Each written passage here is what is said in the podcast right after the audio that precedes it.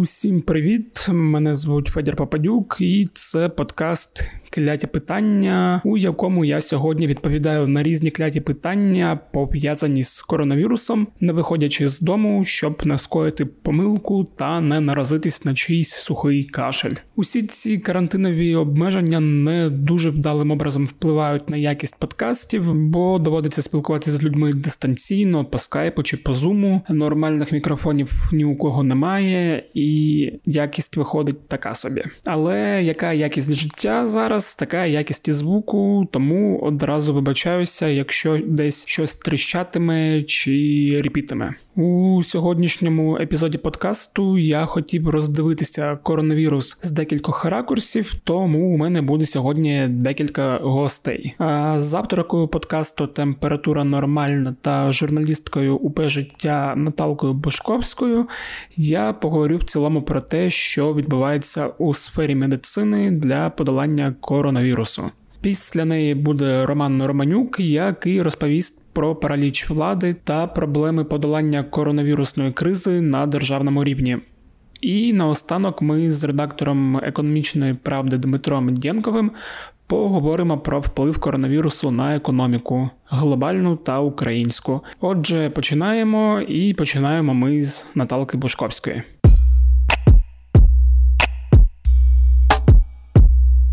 Привіт, Наталя. Привіт, Федя. Як твої справи? Як там на карантині? А, Цікаво. Працюємо. Ми на велосипеді, і він горить. Доки усі нормальні люди дивляться серіали, проходять освітні курси або нічого не роблять. У журналістів життя виявилось трошки інакшим. Так, це точно. Розкажи, що зараз у вас на УП життя відбувається, про що ви пишете, е, що робили цікавого цього тижня, на що слід звернути було б увагу усім нам. Можемо почати з України. А, Ну, ми пишемо про коронавірус. Як це неочікувано може звучати, але ми пишемо про коронавірус. Ми здається починаємо більше і більше занурюватись в питання вірусології та теми громадського здоров'я. А, що з важливого ми писали, я б хотіла виділити да, деякі матеріали. От сьогодні, наприклад, вийшов матеріал моєї колеги Катерини Хорощак про особливості процедури е, поховання в контексті пандемії. Дуже багато запитань. Насправді. Всі країни розгублені, кожна країна діє по-своєму, тому я вважаю, що це важливий матеріал, який варто прочитати, який би важкий він не був. Потім е, я писала щодо лікування від COVID-19, точніше відсутності такого лікування. Ми робили огляд е, різних фуфломіцинів, намагалися пояснити, чому вони не працюють, а чому, чому? не варто ну скажімо так. Е, у нас е, COVID-19 – це вірусне захворювання, і mm-hmm. вірусні захворювання вони в принципі важко піддаються лікуванню. Чи Варто згадати, що досі в науковій спільноті точаться дискусії, а, чи можна називати вірус жив, живим організмом. Він існує лише лише в клітині хазяїна, тобто да, да, це я дуже так спрощено пояснюю. І для того, щоб до нього вплинути, то як це зробити, щоб не пошкодити нас самих?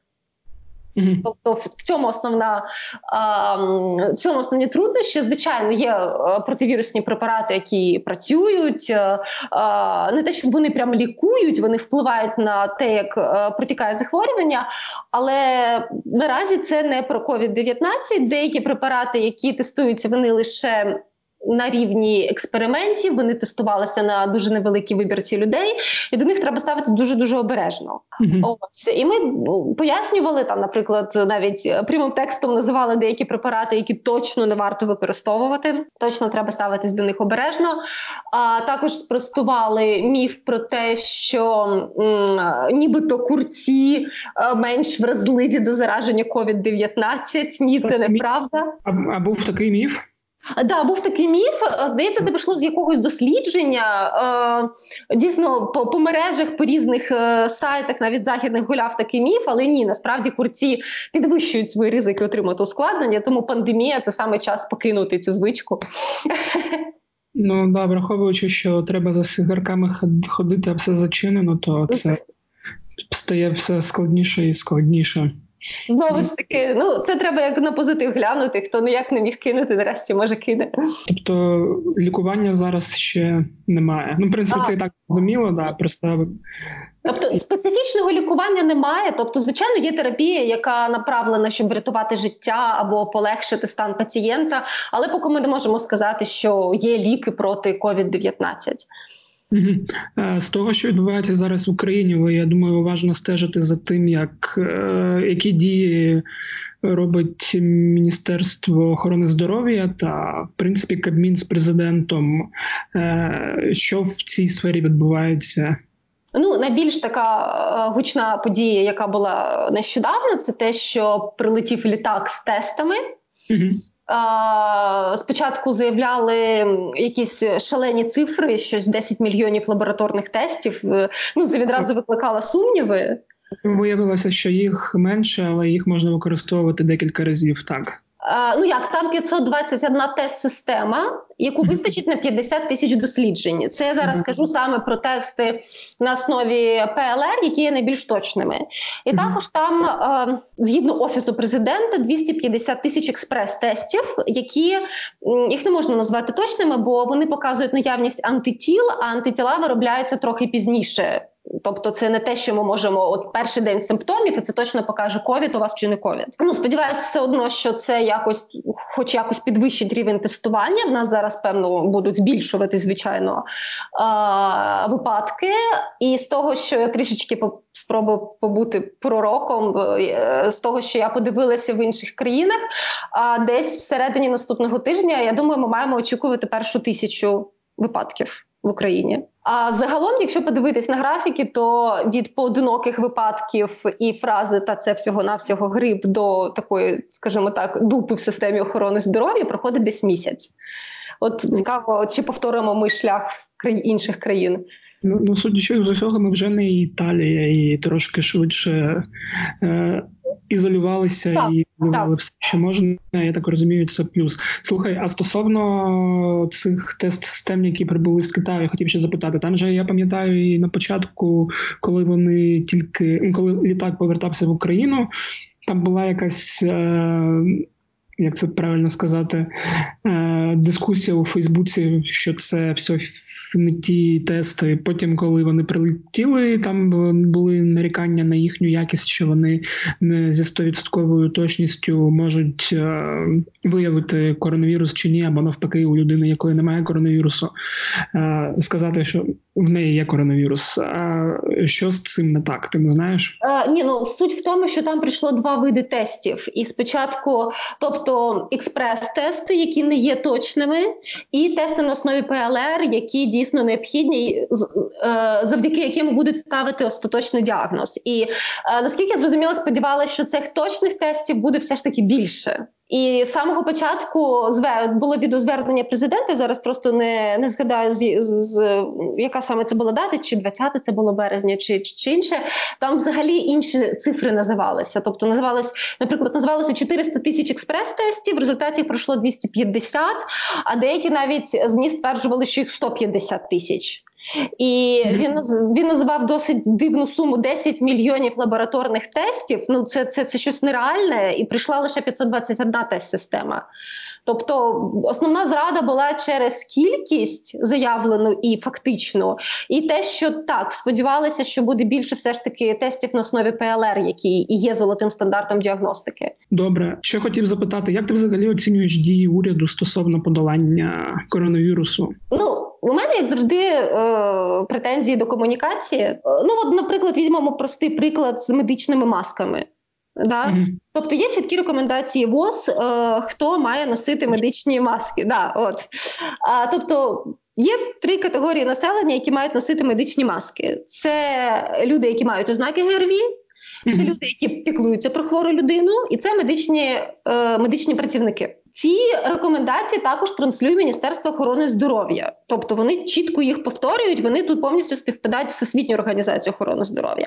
Але при цьому ми можемо побачити, як е, міністр виходить з респіратором десь на шиї і і, і, і каже зовсім інші речі. А в, в той час співробітника, де твоя маска? Да? Е, так, так, так. Де твоя маска? Точно ти добре згадав цю ситуацію. Потім а, ми не я не можу зайти в крамницю, якщо в мене немає маски. Коли я саме тому і купив, бо точніше моя тітка купила і дала мені, бо саме через це Е, так. Я бачу, як люди користуються. Я я реально знаю людей, у яких одна маска на всю родину. Вони її використовують як пропуск в крамницю. Це просто ну це наражати себе більше на ризик. Потім я бачу, як люди не знають, як цими масками користуватися. Вони смикують брудними руками обличчя. Тобто, якщо вже держава вважає, що дійсно. Е, нам потрібен масочний режим, і він має нас захистити. То ви, хоча б починаєте інформаційну кампанію, як е, правильно користуватися цими масками, як не наражати себе на небезпеку. А, Але коли ти просиш в крамниці постанову, через яку тебе не пускають, вони нічого сказати не можуть. Оце яскравий приклад такого провалу в комунікації. Тобто ну, він дуже дивний. Він навіть на рівні міської влади, коли це ж саме КМДА, здається, їхня було була заява, що ми не пускаємо у громадський транспорт людей без масок. Так, так. Теж такі дуже дивні ситуації, що в принципі спричиняє паніку. Бо як і ти писала, і всі кажуть, що маска це не захист, це уява захисту, і досить хибна уява захисту. Ну, то, да, я б не сказала, що це прямо уява захисту. Тобто, якщо ти все ж таки піклуєшся про хвору людину, воно зменшує твої ризики заразитись. Да. Але якщо ти в громадських місцях, ти можеш дійсно і у тебе є маска, і ти забуваєш про те, що в тебе брудні руки і чухаєш око, да, то то звичайно ця маска тебе ніяк не захистить. Плюс треба вміти її знімати, треба розуміти, коли її треба змінювати. Це це не просто якийсь аксесуар. І тут е, мені здається, що цей провал комунікації він навпаки підвищує ризики зараження. Це суто моя думка. Я не буду тут казати якісь висновки. А потім також дуже багато є незрозумілих е, речей з цими самими похованнями, тобто як діє, як діяти в цій ситуації. Ми ж про це говоримо, що в контексті того випадку, коли ховали там була новина, що ховали людину, е, забув в якій області, і там якось це дуже дивно відбувалося. Що тіло видали у мішку, здається, так? Е, так, тобто люди його видали у мішку, тобто у родичів не було жодного захисту. Вони самі несли тіло, вони не мали е, засобів індивідуального захисту.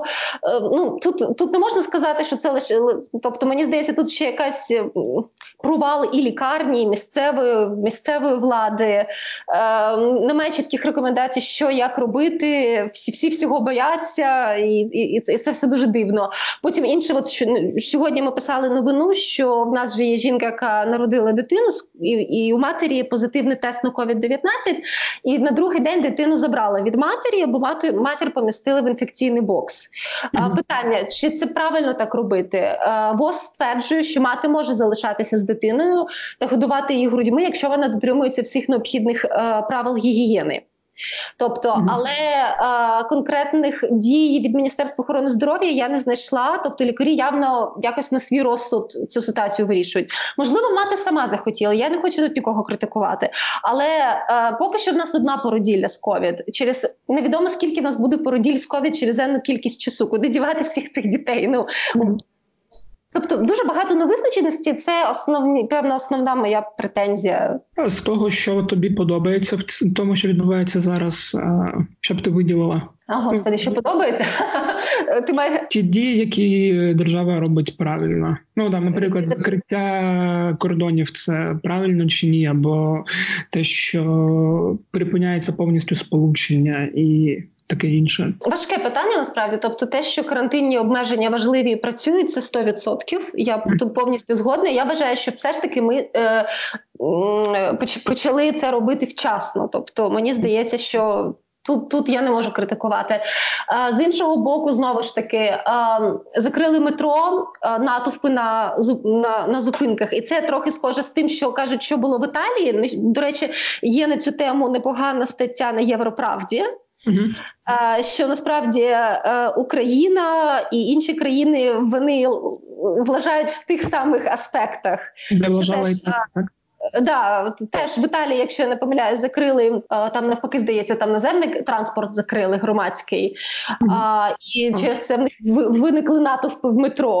А, тобто, мені здається, що тут треба думати на декілька кроків вперед. Якщо ти щось. А, припиняєш, то треба розуміти, що як уникнути натовпів в інших місцях. Плюс а, залишилась е, проблема велика у медиків. Як медикам дістатись на роботу? Да? Був цілий флешмоб, допоможи медику дістатися до роботи. Добре, що зараз підключилися у Uber, Здається, Uber точно підключився, підключилися люди. І Бол, да? Підключилися люди, підключилися компанії. Це дуже добре, але мені здається, це варто було б. Ем, розуміти до до всіх постанов та всіх заборон.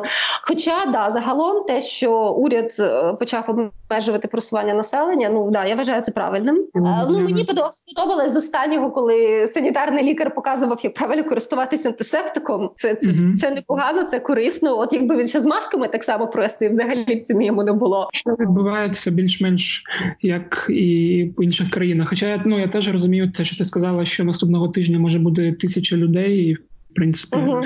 це Міло теж вчора я ще дивився дослідження інституту здається, британського інституту, що вони казали про найпесимістичніші прогнози, що можуть захворіти майже 7 мільярдів людей і померти. Так, так, це здається Imperial College of London. Так, так, так, так. так, так, да, вони роблять такі прогнози.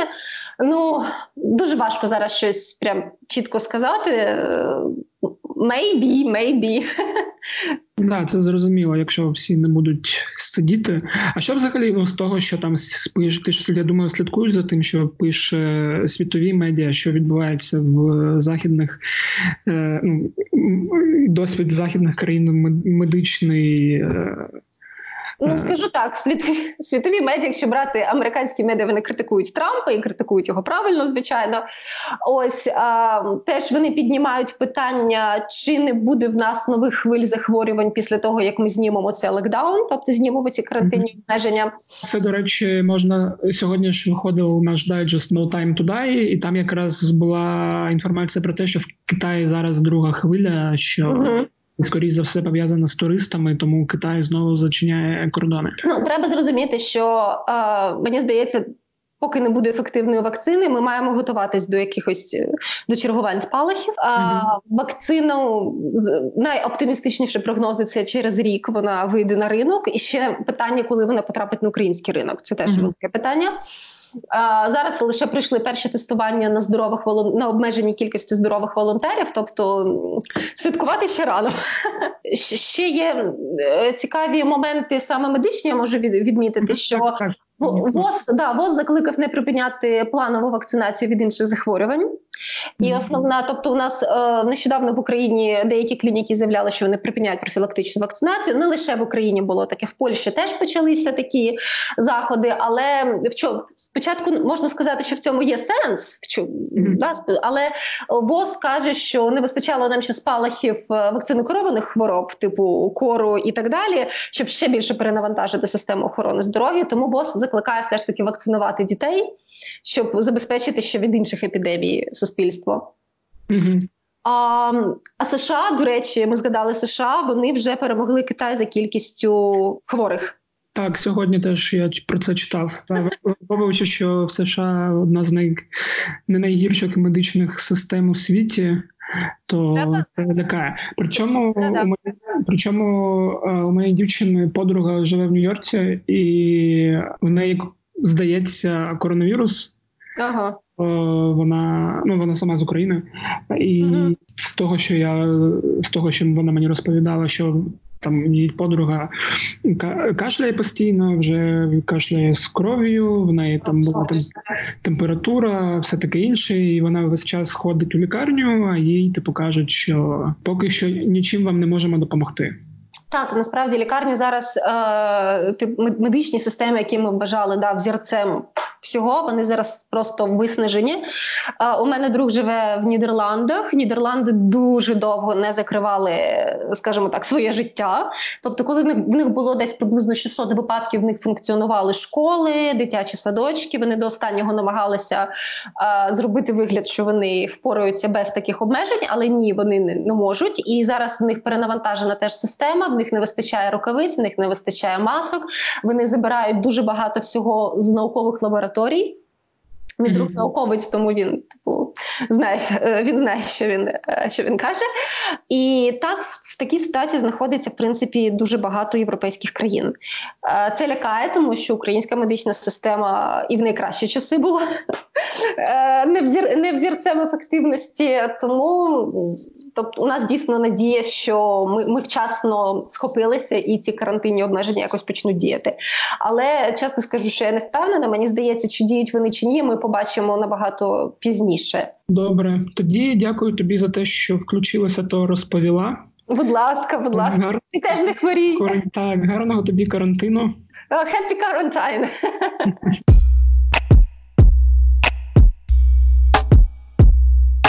Цю частину ми закінчили, тому переходимо до Романа Романюка. Е, Роман Сергійович, добрий вечір. Добрий вечір, Федор Володимирович.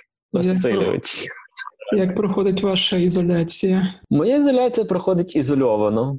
О, Я досить е, стараюсь дотримуватись е, всіх вимог, так би мовити, все оброблено антисептиком. Скучно тільки е, те, що людей не можна бачити і обнімати. Чи є у вас час дивитись серіали та е, дивитись курси якісь? Чесно кажучи, Бо я всіх це запитую. Ти, ти ж працюєш на українській правді, то да, в мене немає. Я думаю, в тебе теж немає. Може, ти спиш менше?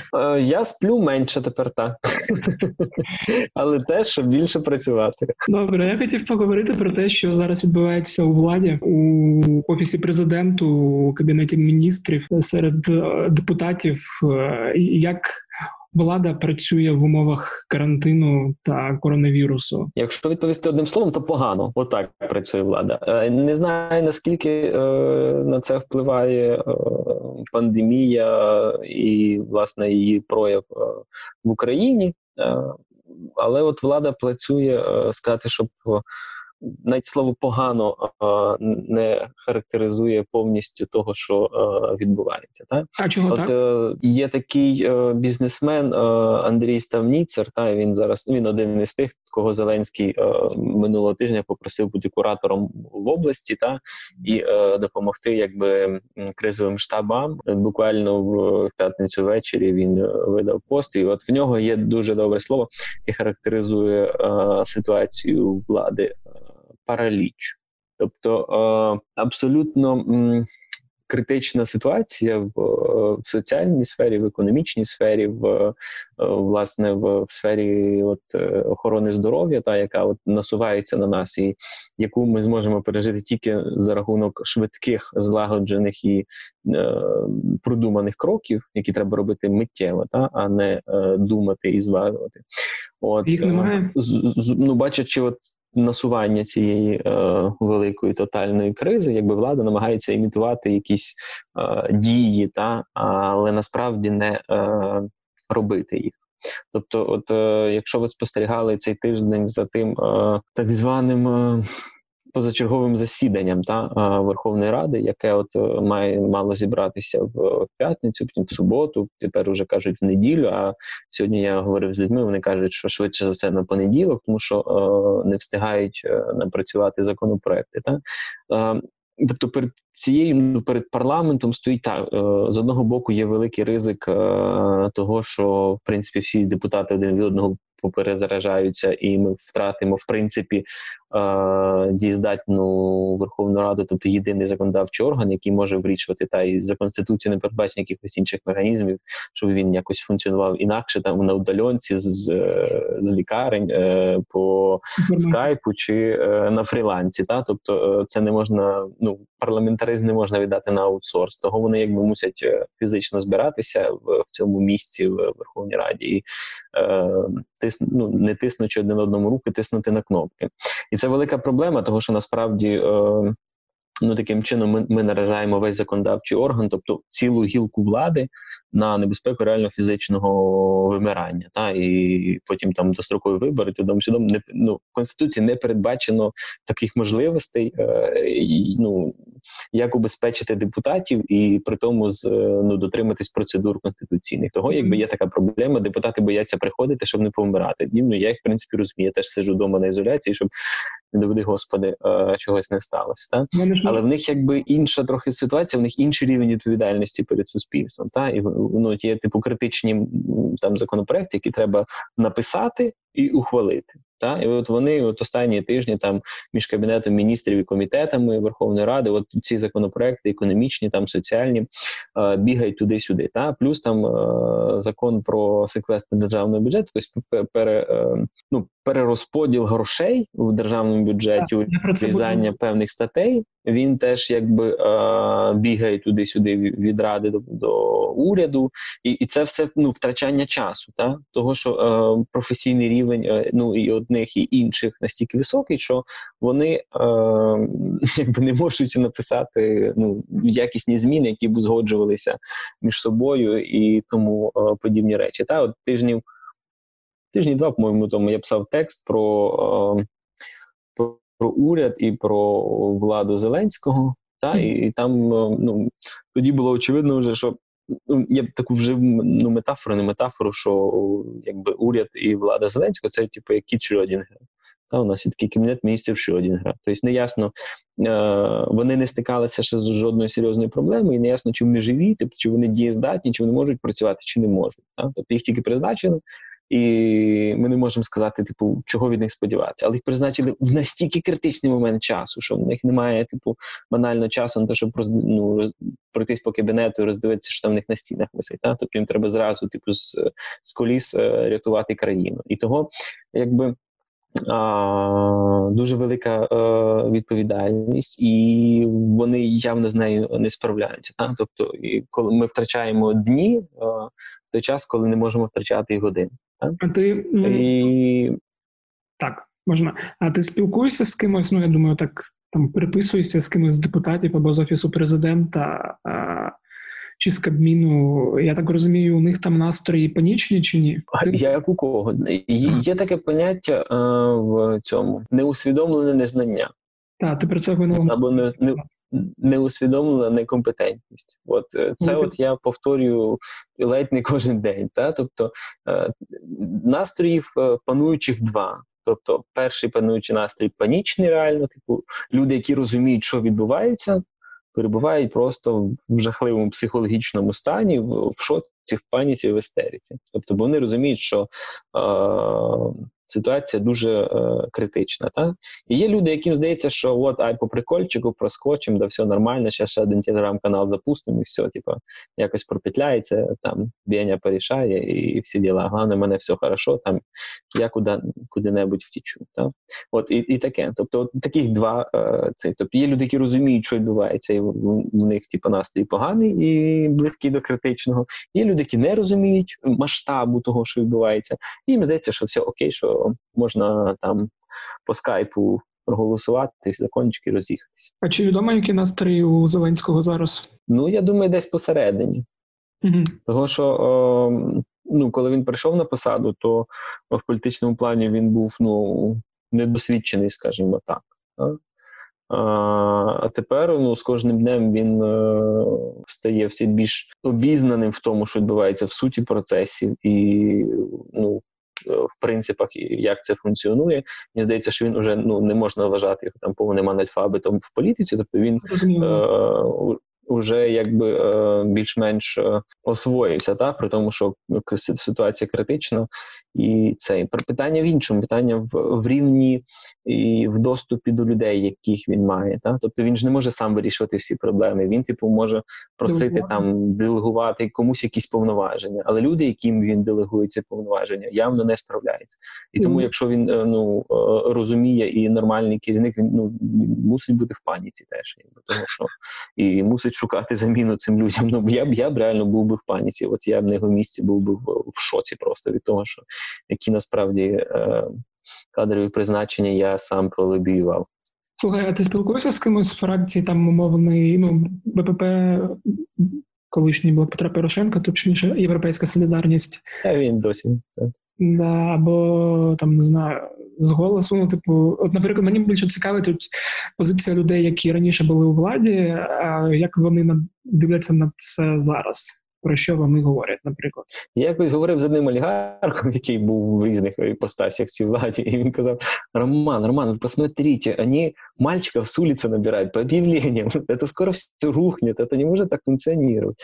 От е, приблизно десь до, от так от воно якби і і відбувається. Тобто, насправді, проблема компетентності стоїть дуже критично перед нами. Тобто, у нас є в Зеленському, в принципі, з самого початку було проблемно, того що Ригів, ну ту частину компетентних людей, ну тобто які керували державою, які Е, знають, як працюють міністерства, як працює держава як механізм, які типу наслідки мають рішення, які приймають якісь органи влади, ті, які були типу е, ну от між кучмою і ну ті, які були до кучми і кучми, їм уже типу там по по 80-90 років їх в принципі не можна нікуди призначати. Там вони ну Е, Дуже ветхі дідушки. Та?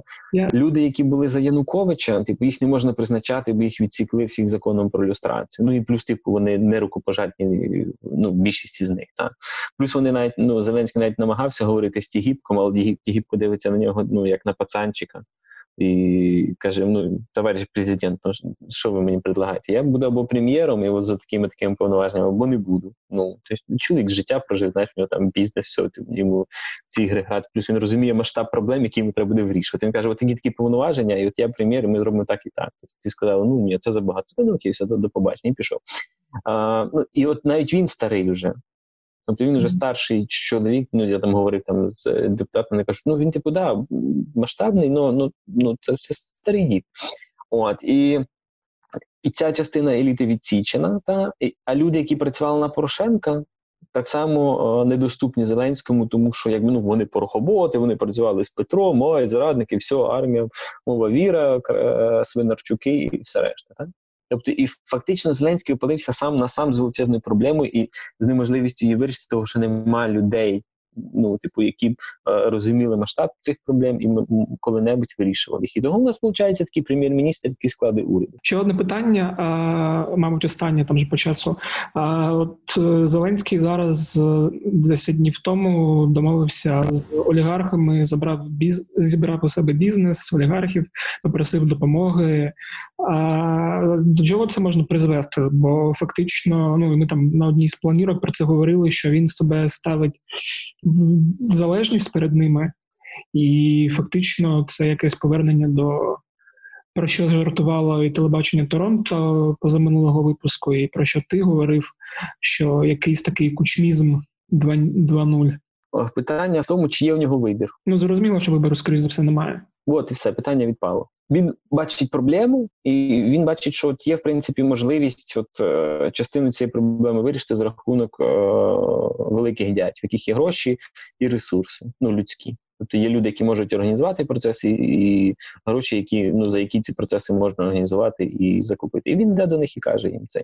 Я навіть думаю, що він щиро вірить, що от вони, типа, допомагають державі. Вони ж всі ті патріоти, там от держава їх годувала, каже, тепер їм прийшов час погодувати державу. Я думаю, що він навіть вірить, що він їм нічого не винен. Ну я точно так само знаю, якби що вони точно записують, запишуть ну, якби цю всі цифри і суми, та, які mm-hmm. вони витратять, і потім цей рахунок буде комусь виставлений. Тобто так це функціонує. Mm-hmm. Добре. Тобто, можливо, Зеленському завтра, а можливо, наступному президенту післязавтра. Та? Але ну, хтось за цими рахунками точно заплатить. Сумно. Добре. Ну не знаю, чи сумно. Сумно те, що о, якось все валиться. Ну, через це теж сумно. І не бач, не мав головна проблема в цієї влади. В чому? В тому, що в неї є яскраве обличчя, харизматичний лідер, а немає е, тихого продуманого стратега, який би мав е, прописаний план е, економічних е, таких швидких реформ, які можна було. Ну це як в Грузії Саакашвілі, пам'ятаєте, був ну, Саакашвілі, який насправді ну. Не не є ні ні теоретиком економічним, ні просто адекватною людиною, але він був е, ну таким криголамом, який притягнув ну зробив революцію, мовно та тобто mm-hmm. дав можливість людям, які розуміли, що робити, зробити те, е, в чому вони розумілися. І там був Каха Бендукідзе, який от реально перебудував країну. Та? Mm-hmm. А в нас от був Зеленський і був Порошенко, та люди, які мали е, запас, так би мовити, е, ходу, але не мали е, механізмів е, перебудови. І того ми несемося е, такі по наклонний вніс і не знати, чи буде дно колись. Та й таке. Та й таке. Добре, дякую, Ромчику. До зв'язку. Давай, щасливо.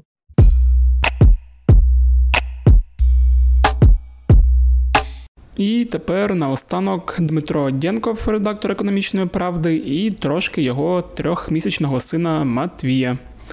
Приємного слухання. Діма, привіт. Привіт. Як там справи на карантині? Я чую в тебе дитина? Ну, Справді працювати вдома це справжнє випробування. В тебе дві дитини, так здається? Так, у мене дві дитини: одна ем, чотирьох років, а маленький три місяці. Ух. І ви постійно вдома. Ох, ох, ох. Е, Добре. Е, Як на карантині багато роботи чи ні? Більше чи менше, ніж було до Зараз у економічної правди насправді найбільше роботи. А чому так? Бо економіка що, глобальна. Що все валиться, все падає. В країні не, в бюджеті не вистачає коштів. Е, І є криза в держфінансах, є криза в промисловості, є криза е, бізнесу. Зараз багато різних подій відбувається, е, які е, нам кажуть про те, що е, через декілька місяців ми стикнемося ще з е, більш великими викликами. Давай е, почнемо з глобального. Е, я пам'ятаю, у нас була понеділок планірка теж по інтернету, і тебе питали, чи є хтось, хто може передбачити, що буде далі. І ти казав, що в принципі зараз економісти кожен день оновлюють свої прогнози наперед, бо чим далі, тим гірше, і все несеться. Я так розумію, тренд зберігається і от, в кінці тижня. Що, що Про- з про- прогнози наразі, наскільки я розумію, це досить така умовна річ, тому що ми спілкувалися, наприклад, з високопосадовцями з Нацбанку, і вони нам приводили приклад е, як е, великі фінансові міжнародні інститути е, дають свої прогнози там на зростання. е, На зростання або падіння економіки різних країн, і там фактично всі ці прогнози відрізняються там на наприклад на 15 пунктів, там десь навіть на 20 пунктів. Якщо один з банків, наприклад, там прогнозує е, падіння е, для європейської економіки на 15%, інший там каже, що буде не більше двох, а деякі там близько нуля. Тобто, це свідчить про те, що е, ніхто не розуміє, коли це може закінчитись взагалі, і яким е, може бути прогноз. Е, е, ну там на найбли в середньостроковій короткостро- короткостроковій перспективі. Е. У нас е, є е, були спроби, в тому числі наші українські інвесткомпанії робили прогнози. І, наприклад, от там Dragon Capital казав про те, що навіть якщо ми отримаємо кошти МВФ, наприклад, і але карантин не припиниться в найближчі там місяці. Тоді там нам загрожує падіння економіки на 9% і зростання курсу, наприклад, до 35 за долар. Ого. От, е, і є інші прогнози, але вони більш-менш там схожі українські прогнози. От, але вони насправді дуже умовні, тому що е, важко щось прогнозувати, не розуміючи взагалі приблизно, як може розвиватися ситуація і коли це може закінчитись. Тому що, наприклад, ті ж події, ті ж самі події в Італії і в інших країнах е, е, взагалі не відповідають там е, тому, ну там тим. Е, е, Е, Тому що, наприклад, відбувалося в Китаї, і тут багато факторів і чинників, які впливають на все це. Тому врахувати це дуже важко.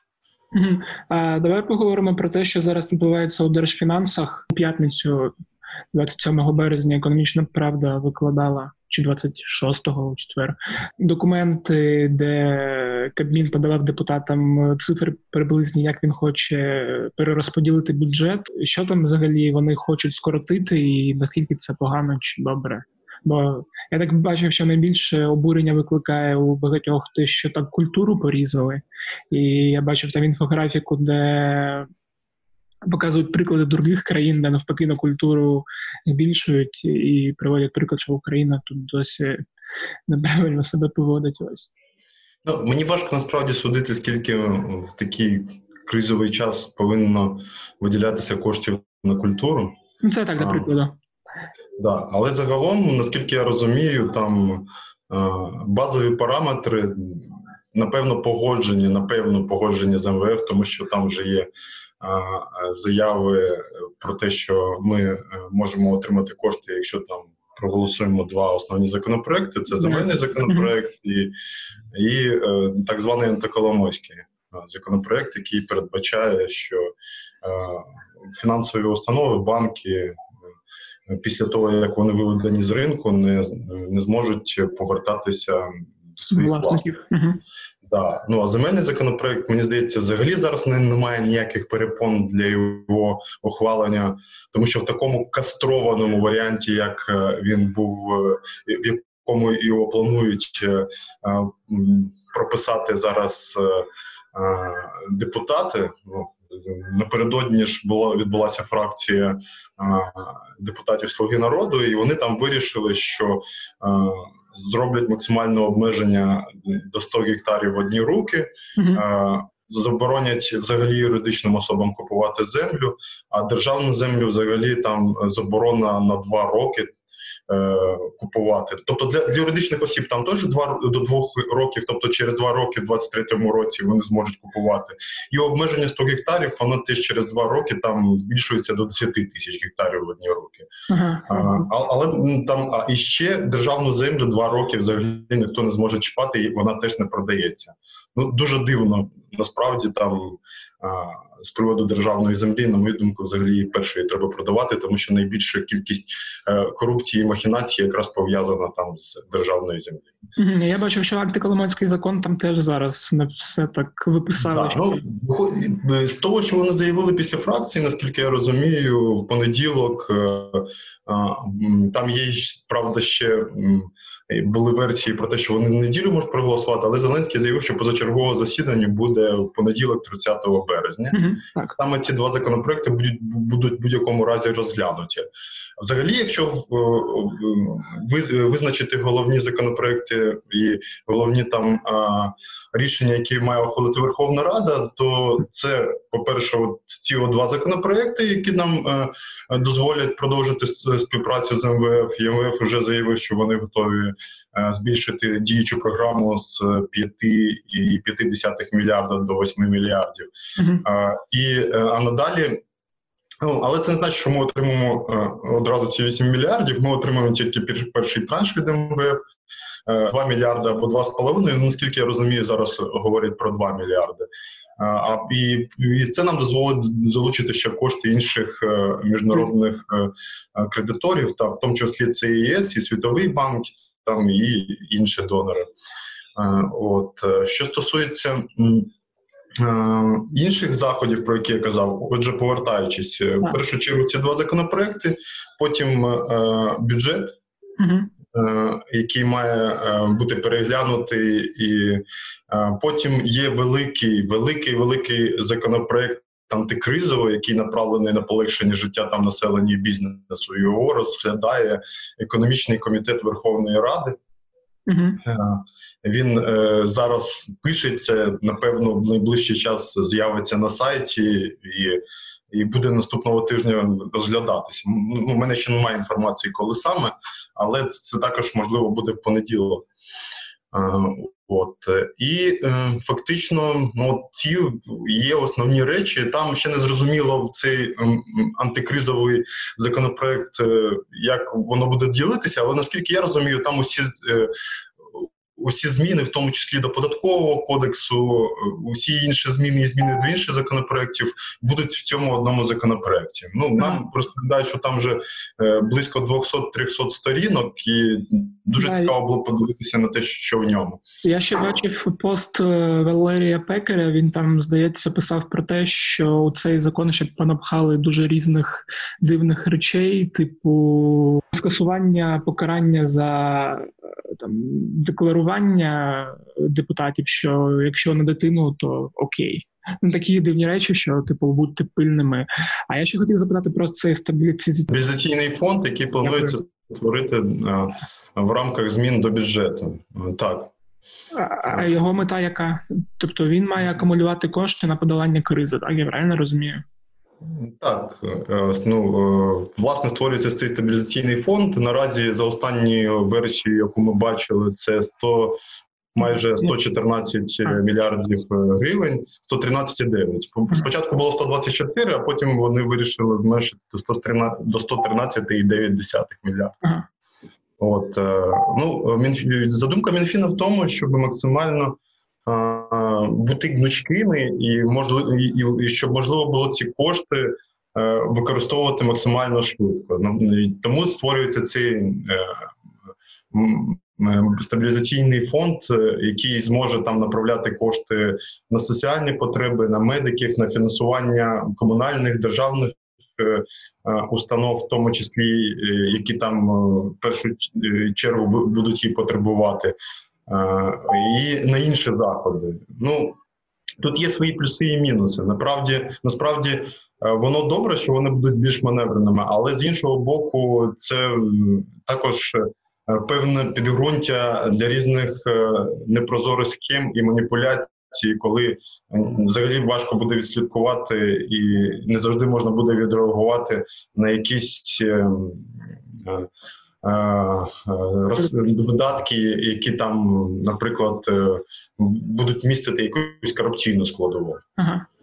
Е, перш ніж я перейду до останнього питання, хотів тебе ще запитати. Ми ми з Романюком розмовляли про те, що робить зараз влада там на рівні офісу президента і там Кабміну, і він був досить він досить песимістично розповідав про те, що все це ну параліч, і типу люди не до не зовсім розуміють, що відбувається. А як тобі здається, чи в економічному блоці це теж так, чи є якесь бачення? Ну наскільки все добре чи погано в ті в тих діях, які запроваджують там Кабміни і депутати з економічного комітету? У мене просто немає власне досвіду е, таких от. Е, кризових ситуаціях до того ж, ця ця ситуація її не порівняти там з фінансовою кризою восьмого року 8-9 років. Да тут зовсім інша ситуація.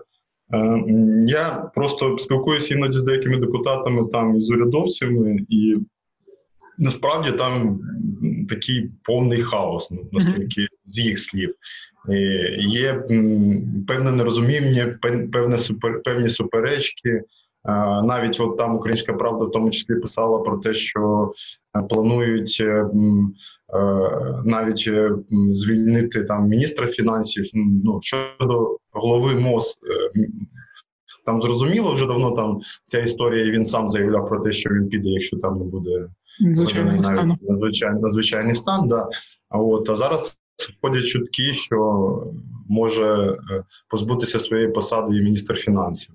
Mm. Ну, Так само, наприклад, е, оцей законопроект, про який я казав, який розглядає економічний комітет, більшість депутатів там з інших е, комітетів, в тому числі з податкового, тому що там в цьому законопроекті будуть зміни до податкового кодексу, вони навіть не можуть. Не мають доступу і не і, і не розуміють ну, взагалі, що там буде вноситись. От останні зміни вони їх взагалі не бачать. Мені розповідали про внутрішній чат е, фракції Слуги народу, де частина депутатів вимагає більшої ясності. Там і ну можливо, там напередодні на зустрічі з фракцією там вони вже все вирішили, але це було станом, наприклад, на 27 е, в обід, коли я розмовляв з одним з парламентарів. Добре, і останнє питання. От я я про цю тему сподіваюся, буду ще говорити наступного тижня з Катією Гласковою, там коли будуть прийняті законопроекти. Це такий спойлер до наступного епізоду подкасту. Але от ви писали багато теж про те, що зараз відбувається з бізнесом. У вас виходило е, текст з е, результатами опитування там по київському бізнесу, там де прогнозувались там 35-10% закриття.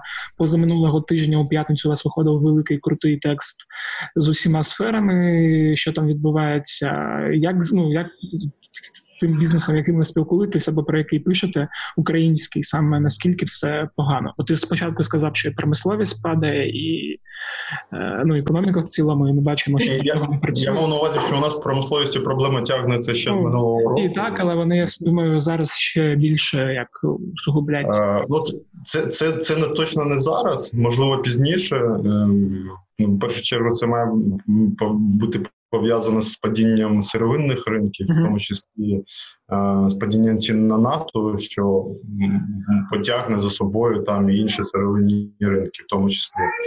Е, найбільше, звісно, там постраждали е, сфера послуг. Uh-huh. І е, наразі там, і ми якраз опитували київських підприємців, і серед них там найбільша частка була е, якраз е, е, маленьких і середніх підприємців, і, е, і на, на, ну, на, на от ми попросили ну, онлайн опитування, яке ми зробили, там десь близько 950 підприємств, ну майже тисячу підприємств так взяли участь. І от за результатами а, а, цього онлайн-опитування там виявилося, що 35% з них можуть зупинитися. Там більше більше 40% персоналу взагалі може залишитися без роботи. Е, от так само. Ми розглядали інші різні сфери, але насправді ну виграші від цієї цієї ситуації, на мою думку, взагалі ніхто не буде. Звісно, там в короткостроковій перспективі е, е, всі е, підприємства, які орієнтовані на товари там першої необхідності, або які надають послуги, які дуже зручні там на час карантину, наприклад, дистанційні і все інше. Вони напевно виграють, але до довгостроковій перспективі там українець буде менш платоспроможним, і це в будь-якому разі позначиться на на на заробітку, в тому числі і бізнесу. Добре, дякую тобі, що розповів тоді. Е, гарних вихідних, гарного карантину.